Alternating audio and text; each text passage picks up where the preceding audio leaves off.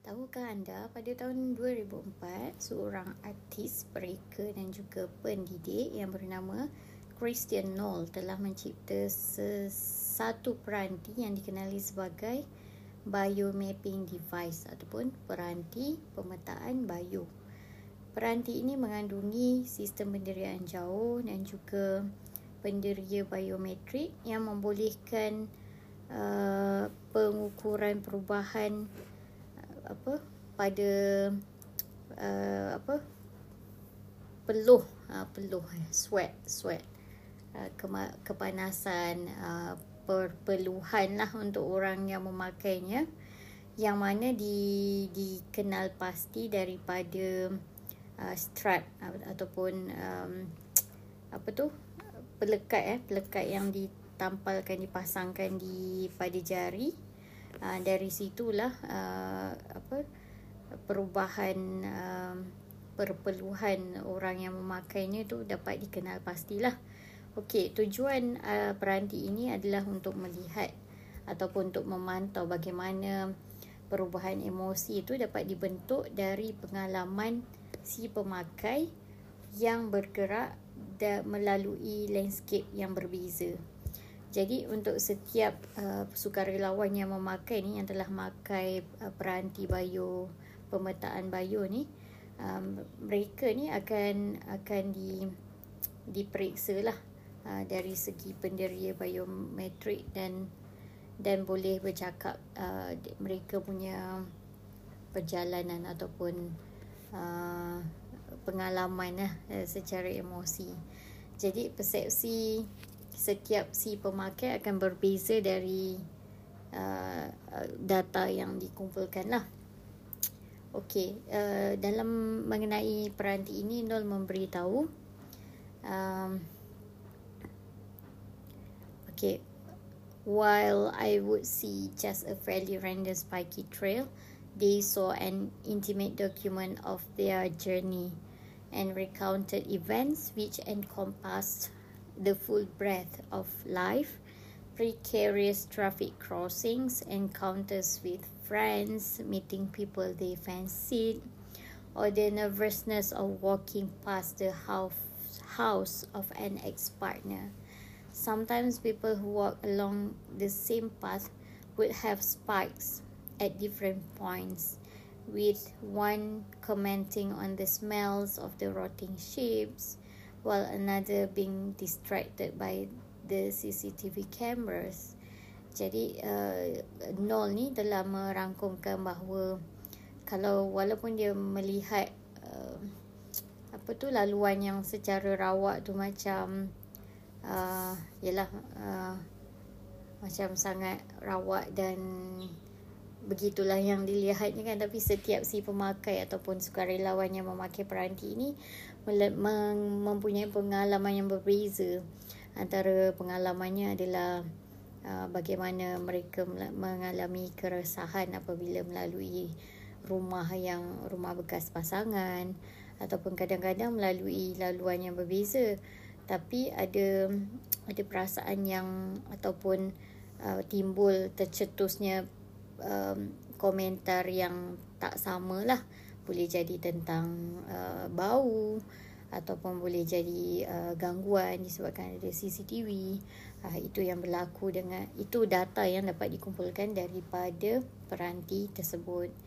Jadi uh, apa isi penting um, dari peranti yang dihasilkan atau peranti yang dikenali sebagai biomapping uh, device ni adalah untuk mengukur emosi uh, adalah uh, bukan untuk mengukur emosi silap tetapi untuk menggunakan alat pendirian jauh dan juga teknologi sensori ni pendirian ni bagi mem- mem- menghasilkan membekalkan satu uh, permulaan bagi usaha uh, apa bagi usaha untuk memvisualkan uh, respon emosi manusia terhadap ruang dan juga tempat. Jadi uh, apa dari sinilah uh, pengaji-pengaji ni uh, boleh dengan teknik seumpama ini uh, mereka dapat memetakan atau menghasilkan pemetaan dalam seperti Google Earth untuk memvisualkan respon emosi secara kolektif uh, bagi ruangan ataupun bagi julat yang lebih besar lah seperti uh, bandar, uh, bandar-bandar besar seperti London, Paris dan juga San Francisco. Projek ini adalah uh, projek yang bersifat uh, apa uh, peng, penyertaan lah participatory dan uh, keinginannya adalah keinginan projek ini untuk membolehkan peserta kajian itu sendiri yang mereka dan juga menyampaikan serta menganalisis hasil-hasil kajian yang memberi uh, satu dasar kepada teknologi lokasi yang lebih maju dan uh, meletakkan uh, data-data ruang ni mengikut uh, susunan dengan lebih teratur. Okey, jadi ini adalah uh, contoh projek. Uh, uh, contoh bagaimana analisis ruang dan juga pengu- pengiraan quantification untuk memahami geografi manusia. Uh, jadi um, itulah tajuk dalam bahagian yang seterusnya iaitu revolusi kuantitatif dalam geografi. Okey, apa sebenarnya revolusi kuantitatif dalam geografi? uh, Stewart for, for the Ringham ni pada tahun 2006 uh, telah memberi satu komentar lah. Uh, menurut beliau uh, kuantitatif ahli geografi kuantitatif uh, secara uh, mengiktiraf uh, ahli geografi kuantitatif semakin ramai yang mengiktiraf uh, apa pattern atau trend-trend ruang yang terhasil daripada keputusan manusia yang mana digunakan untuk uh, proses-proses pembuatan keputusan. Jadi bagaimana amalan pengukuran ini berkembang dalam uh, kajian geografi dan bagaimana aplikasi serta penggunaan ini berubah uh, pada 50 tahun yang lalu akan diteliti.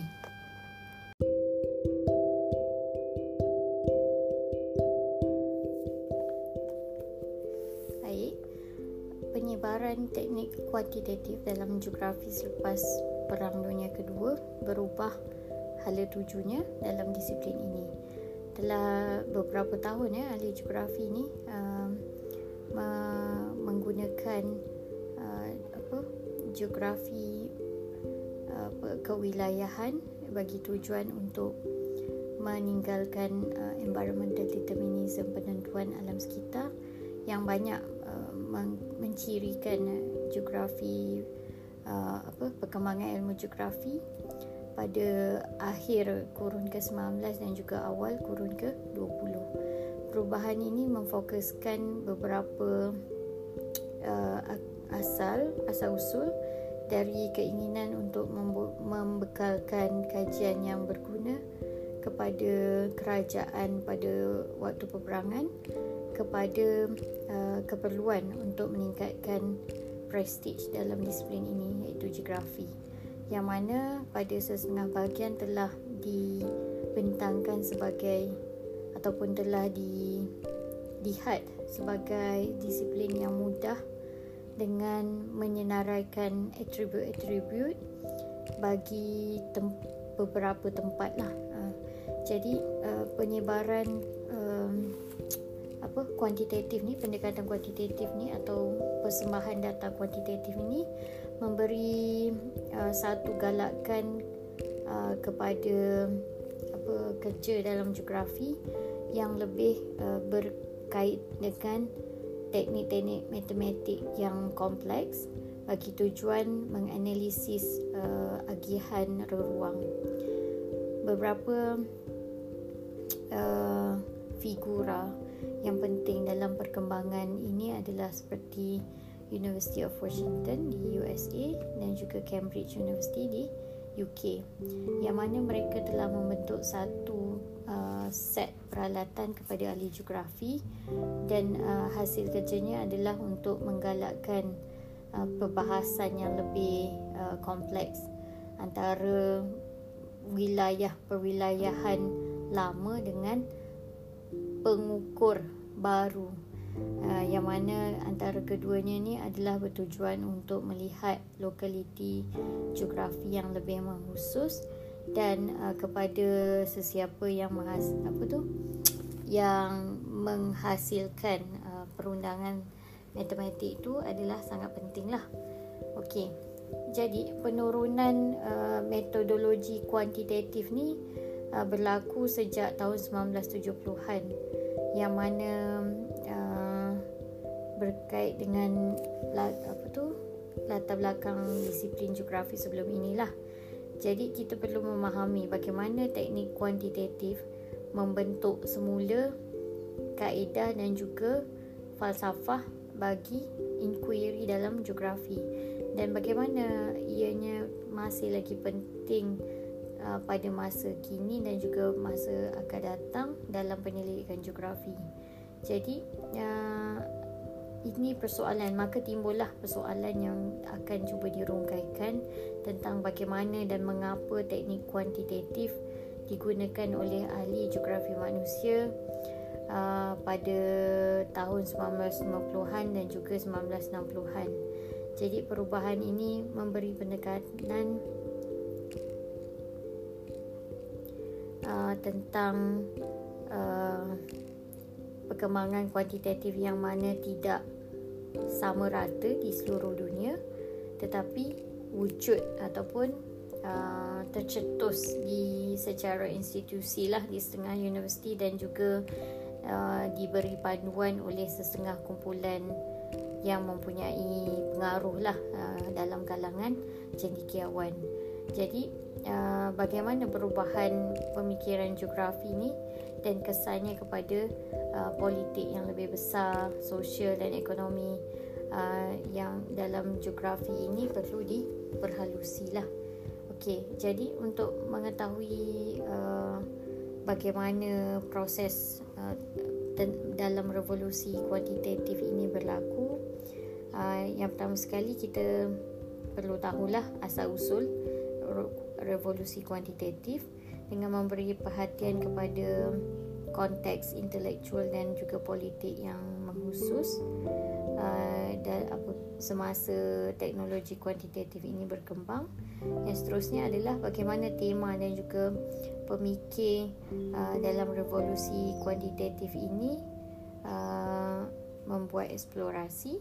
Yang seterusnya adalah uh, bagaimana uh, kritikan asas dalam revolusi kuantitatif yang berakar umbi uh, apabila um, ter- persandaran kepada kajian kuantitatif uh, yang bersifat apa tu secara falsafahnya adalah positivism dan akhir sekali adalah dari segi legasi uh, kuantitatif inilah dalam geografi melalui geographical information system. Okey, asal usul revolusi kuantitatif.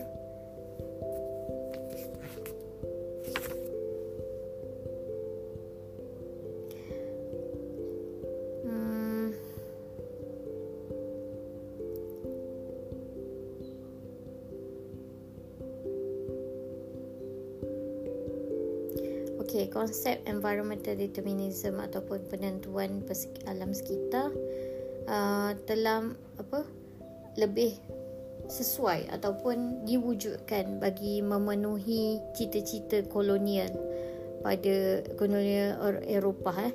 Jadi uh, asal usul konsep tersebut eh, tercetusnya konsep tersebut ni adalah uh, dari uh, penghususan manusia yang bersifat perkauman uh, serta apa populasi peribumi yang dilihat sebagai kelas bawahan dan juga penduduk-penduduk um, apa orang kulit putih ni yang dilihat uh, mempunyai ciri-ciri tertentulah. Jadi asal usul pembinaan konsep tersebut itu uh, didasari oleh western centric perception lah persepsi yang bersifat berpusatkan kebaratan. Jadi ini adalah satu usaha untuk menghasilkan perundangan secara universal yang menyokong kepada hierarki bangsa ataupun uh, kaum uh, bagi tujuan uh, memenuhi faktor-faktor alam sekitar lah. Okey. Jadi uh, uh, geografi ni pengetahuan geografi ni secara tak langsung eh meneruskan uh, cita-cita kolonial yang mana seterusnya sekarang ni lah uh, men- menghadapi kritikan demi kritik. thank you